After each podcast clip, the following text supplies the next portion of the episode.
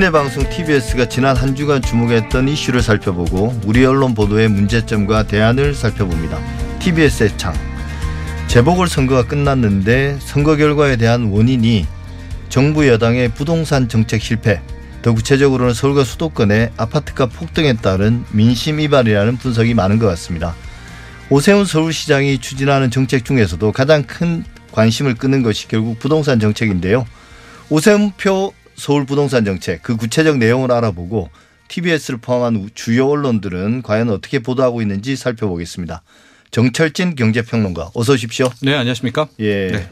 먼저 오 시장이 후보 시절부터 내세웠던 여러 부동산 공약들 네. 이것부터 한번 살펴보겠습니다. 네. 공시가격 조정이라든지 음. 재개발 재건축 규제 완화 등등인데요. 간단히 좀 정리해 보면 어떻게 되겠습니까? 그렇습니다. 이제 규제 완화다 하나의 키워드로 따지면 이렇게 볼 수가 있겠고요. 또 예. 하나 공급을 하게 되는데 민간 주도의 공급을 하겠다. 예. 규제를 완화하면서 민간 주도의 공급을 한다는 건 아주 쉽죠. 현재 재건축 아파트들을 더 쉽게 하겠다. 예. 그다음에 재개발 사업도 더 빠르게 하겠다라고 볼 수가 있는 것이 큰 하나의 이제 키워드가 될 수가 있겠고요.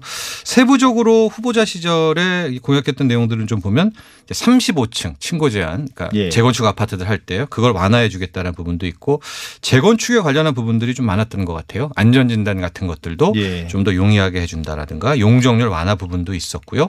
또 재건축 초과이익 환수제라는 현재 재건축 사업을 진행 하려는 조합들에 있어서의 이제 가장 큰 부담이 예. 되는 제도 이제 여기에 대해서 좀 언급했습니다. 이제 이걸 과연 오세훈 시장이 할 수 있을지 말지는 조금 이따 우리가 나눠보도록 하고요.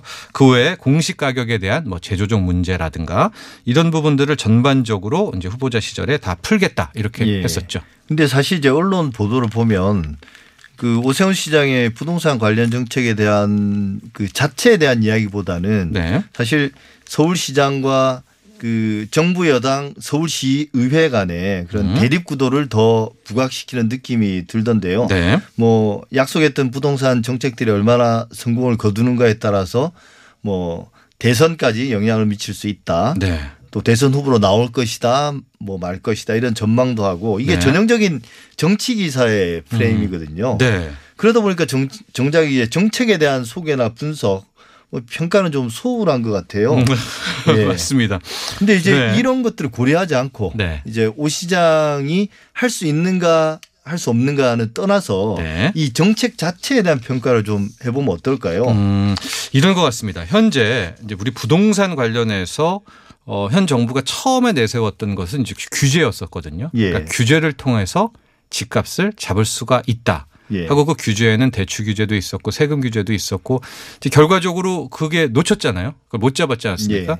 예. 그 다음에 공급을 이제 넣게 되게 된 거예요. 근데 이제 공공 주도였죠. 맞습니다. 근데 공급을 하되 공공 주도로 하겠다라는 것까지가 이어지게 되는 이 시점에서 예. 이제 오세훈 시장이 등장을 해서 공급을 바로 키워드로 내세웠고 앞에 첫 번째 걸었던 그 규제 그것도 풀겠다라는 그러니까 현 정부의 정반대되는 이제 두 가지 공약을 들고 나왔던 그랬기 때문에 아마 많은 정치부 기자들이 바라보기에는 이거 뭐 그야말로 대립각을 세우는 구도 아니겠습니까? 예. 그래서 그런 식으로 많이 기사들을 써 내려왔다 이렇게 볼 수가 있을 것 같은데요. 예. 부동산 정책적으로 보면은 어, 제 생각은 이렇습니다. 이게 공급을 늘리면은 뭐 어쨌든 집값 공급 앞에 당해낼 재가 높다 이렇게 또 예. 얘기를 하는 시선이 있지만 또 한쪽에서는 그것도 말이 안 된다. 왜냐하면 지금까지 공급 쭉 늘려왔는데 서울 집값 잡혔느냐? 안 잡히지 않았느냐. 그러니까 공급 늘려봤자 그 효과는 뭐 3년에서 5년이고 결과적으로 우상향하기 때문에 규제라든가 이런 게 필요하다라는 이제 그런 감론을박이 있는데 저는 유동성이라는 것을 지금 너무나 우리가 고려하지 않고 있다라는 거거든요. 그 무슨 얘기냐? 많이 풀렸다는 거죠. 맞습니다. 그러니까 예. 공급이 많다 적다도 1인 가구 대비 그러니까 가구 뭐 자가 보급률로 가야 될 게 아니라 지금 풀린 유동성 대비해서 공급이 많냐 적냐였었는데 예. 현 정부 같은 경우에는 그 유동성이 이렇게까지 어마어마할 줄을 모르고 실은 공급 계획을 안 세웠던 것 같아요. 예. 아 기- 이 정부 출범할 당시의 공급은 실은 우리가 알고 있는 이론으로는 이미 괜찮았거든요. 근데 그걸 뛰어넘는 돈이 있었던 것을 이제 간과를 했고 그렇다면은 이제 지금 또 공급을 하면은 잡을 수가 있느냐? 그러니까 여기서부터의 딜레마는 이 유동성이 계속 간다면은 좋겠는데 지금 만에 하나 이제 2년 후, 3년 후부터는 오히려 유동성이 줄어들게 된다면 여러분들은 잘 믿지 않겠지만은 부동산 하락을 또 오히려 급락을 걱정해야 될 수도 있는 근데 예. 이런 굉장히 복잡한 메커니즘이 있거든요. 그렇기 예. 때문에 부동산 뭐 전문 지금 방송은 아니지만은 최근 뭐 하여간 5년간 전 세계적으로 펼쳤던 데에서는 유동성이 실은 저금리와 유동성이 오히려 공급이라든가 규제보다도 더 위에 있는 키워드가 아니었는가 저는 그렇게 바라봅니다. 예, 근데 말씀하신 거는 좀 다를 수도 있는데요. 네. 최근에 이제 오세훈 시장이 뭐 선거운동 기간에는 일주일 안에 다 시작하겠다라고 뭐 이야기도 하고, 네. 그러니까 재건축 관련된 규제들을 과감히 풀어주겠다. 그 이제 그 실행 가능성과는 별개로 음. 네. 그리고 이제 공언을 했고 당선되고 나서 그 기대감 때문에 이제 벌써 막 집값이 음. 많이 오른다는 네. 그런 어떤 주로 이제 고가 아파트 단지죠. 네. 그런 소식도 있던데요. 뭐 목동이나 뭐 잠실이나 압구정 이런데 이건 어떤 음. 그렇습니다. 겁니까? 일단은 현재 시장을 좀 냉정하게 바라보면 전반적으로 서울시만 봐도 매물이 쌓이고 있는 것은 맞습니다. 그러니까 예. 팔자가 더 많이 나온 것도 맞고요. 예. 그러나 하락은 되지 않고 있어요. 증가폭은 꺾였지만 줄어들고 있지만 그 예. 이유는 뭐냐? 집주인들이 야, 이 정도면 됐지. 급매물로는 나는 못 팔겠다라는 이제 그런 구도가 펼쳐지고 있고 자, 그럼 일부 신문에서 나오고 있는 근데 이런 신문은 또 뭐 진보신문, 보수신문 모두 함께 이걸 보도하고 있는데 일부 강남의 재건축 아파트들이 수억씩 오르고요. 재건축 기대감이 큰 뭐 여의도라든가 목동은 들썩들썩 한다더란가. 이것은 이제 과연 뭐냐. 실제적으로 제가 봤을 때는요. 이런 것 같아요. 지금 그 해당 아파트 주민들 또 조합원들은 오세훈 시장이 재건축 관련해서 스스로의 힘으로 풀 수 있는 거가 많지 않다는 것은 대부분 다 조합원이 잘 알고 있을 것 같습니다. 더 네. 잘 안다. 더 잘 알고 있을 겁니다. 예. 재산이 걸린 문제이기 때문에. 그렇죠. 이게 네. 와 재건축 초과이익 환수제를 오세훈 시장이 풀까? 못 풀죠. 거기다가 기존에 뭐 네. 용적률이라든가 이런 것들 다 웬만하면 조례를 바꿔야 되는데 뭐 잘 아시겠지만은 현재 시의회 구성을 보면 뭐 110명 중 100명 101명이 또 민주당 소속이 그러니까 이게 지금 안 된다는 거를 알고 있습니다. 근데 지금 막 최근에 막 1억씩 2억씩 막 80억에 거래된 평당 1억씩 그런 아파트들은 뭐냐? 저는 오히려 이거는 이제 6.17 지난 6.17 대책이 재건축 사업을 굉장히 이제 조이게 됩니다. 가령 조합 설립 인가를 받게 되면 그 이후에 산 매매는 아파트를 못 받아요. 뭐 이런 것들 아니면 예. 실- 실거주 2년을 채워야지 뭐 조합원의 아파트를 받을 자격증이 생기거나 뭐 여러 가지 가- 이기 때문에 사업을 그 대책 이전에 된 곳들은 어마어마하게 빨리 이번에 오세훈 시장과 함께 추진을 받게 예. 되고 그 아파트들이 지금 폭등을 하고 있는 것이고요. 안전진단으로 보면 목동 같은 경우에도 미세 안전진단까지 통과된 곳은 6단지 하나밖에 없거든요. 근데 오세훈 시장이 그 안전진단을 막 쉽게 예. 해가지고 나머지 1단지부터 13단지를 다 통과되게 할 수는 또 없다는 걸 더 잘 알 겁니다. 예. 그래서 아마도 좀 들썩된다라는 것들은 뭐, 그 보니까 이건 진보 신문이든 또 보수 신문이든 그냥 들썩 기대감 들썩 이렇게 썼지 정작 시장에 가보면 해당 조합원들이 우리는 되겠구만 우리는 이거 다 풀려야 되겠구만 더 잘 알고 있을 겁니다. 예, 그러니까 네. 이게 뭐 약간의 착시 현상인데 그렇죠. 오세훈 시장이 다 풀어줘서 문제가 해결될 것이라는 그런 기대감 때문에 오르는 건 아니다. 음, 그렇죠. 그러나 이제 현상 마카처럼 이제 조합 설립 인가 받고 이런 것들은 더 빨리 추진할 수가 있을 테니까 그런 네. 왜냐하면 그걸 또 오세훈 시장은 본보기로 이 정도 통과된 데는 더또 어떤 페이버를 줄 수 있지 않겠습니까? 예. 근데 이제 뭐 이번. 선거가 끝나면서 그 민주당 그 박영선 시- 시장 후보가 내세웠던 공약들도 있고 선거 네. 막바지에 뭔가 좀 정책 방향에 대한 변화 이런 것도 좀 감지되지 않았습니까? 네.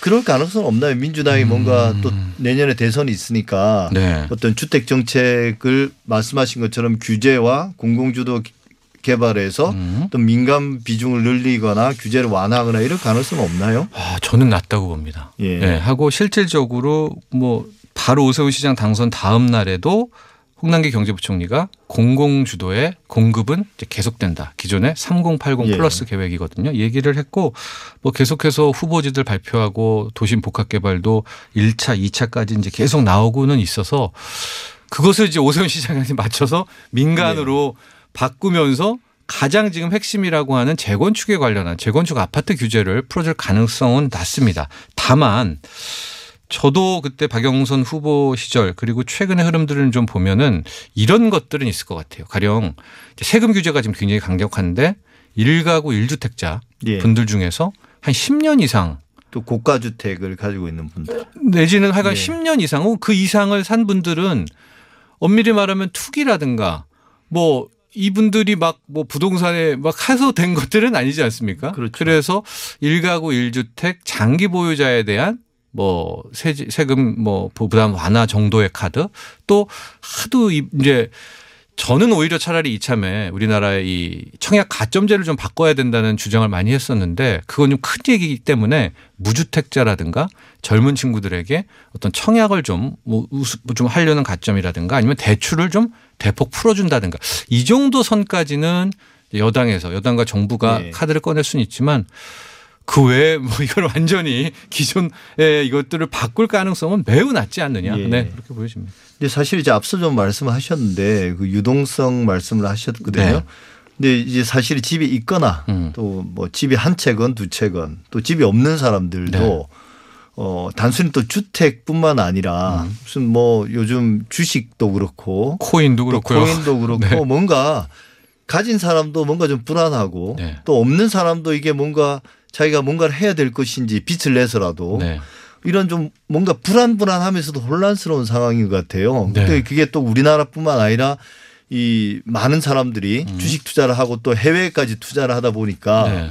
또 미국의 이제 그 연방준비은행에서 무슨 말 나오는 것도 이제 귀를 세우고 네. 듣게 되는데요. 네. 좀 전반적으로 네. 이게 다 연결돼 있으니까 단순히 아파트 가격뿐만 아니라 네. 이게 향후 어떤 상황을 좀 준비해야 될까요? 아, 그렇죠. 그러니까 집값 언제 빠져요? 그 많이 그 들어 듣습니다. 어떻게 하면은 뭐 언제 사요라든가 질문 많이 받게 되는데 그 저는 뭐 제 개인적인 견해이긴 하지만 결국에는 인플레이션이 뭐 2년 내로는 저는 올 것이라고 보고 있고요. 예. 인플레이션이 오는 트리거는 역시 백신일 것 같습니다. 백신의 효과가 나오고 이제 사람들이 본격적으로 이제 화- 활동을 하고 실물 경제 엔진이 돌아가기 시작을 하면 지금은 찍어냈던 수많은 돈들이 예. 일부는 부동산에 왕창 가 있고요. 일부는 예. 주식에 가 있고 일부는 코인에 가 있는데 이제 이 돈들이 실물 쪽으로 넘어오겠죠. 우리가 이제 활동을 본격 시작하게 되면 예. 그러면 실물에서는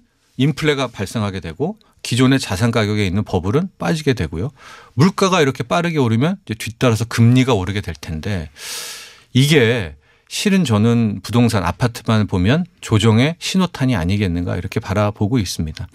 왜냐하면 원래대로 한다면 물가가 오르는 인플레이션에는 아파트 같은 부동산이 굉장히 좋은 투자 자산이 될 수가 있죠. 인플레이션을 예. 해지하니까. 그런데 지금 우리의 가계부채는 1,700조가 넘었습니다. 예. 예, GDP 대비 95% 98%의 가계부채율이고 미국 유럽보다도 우리가 높아요.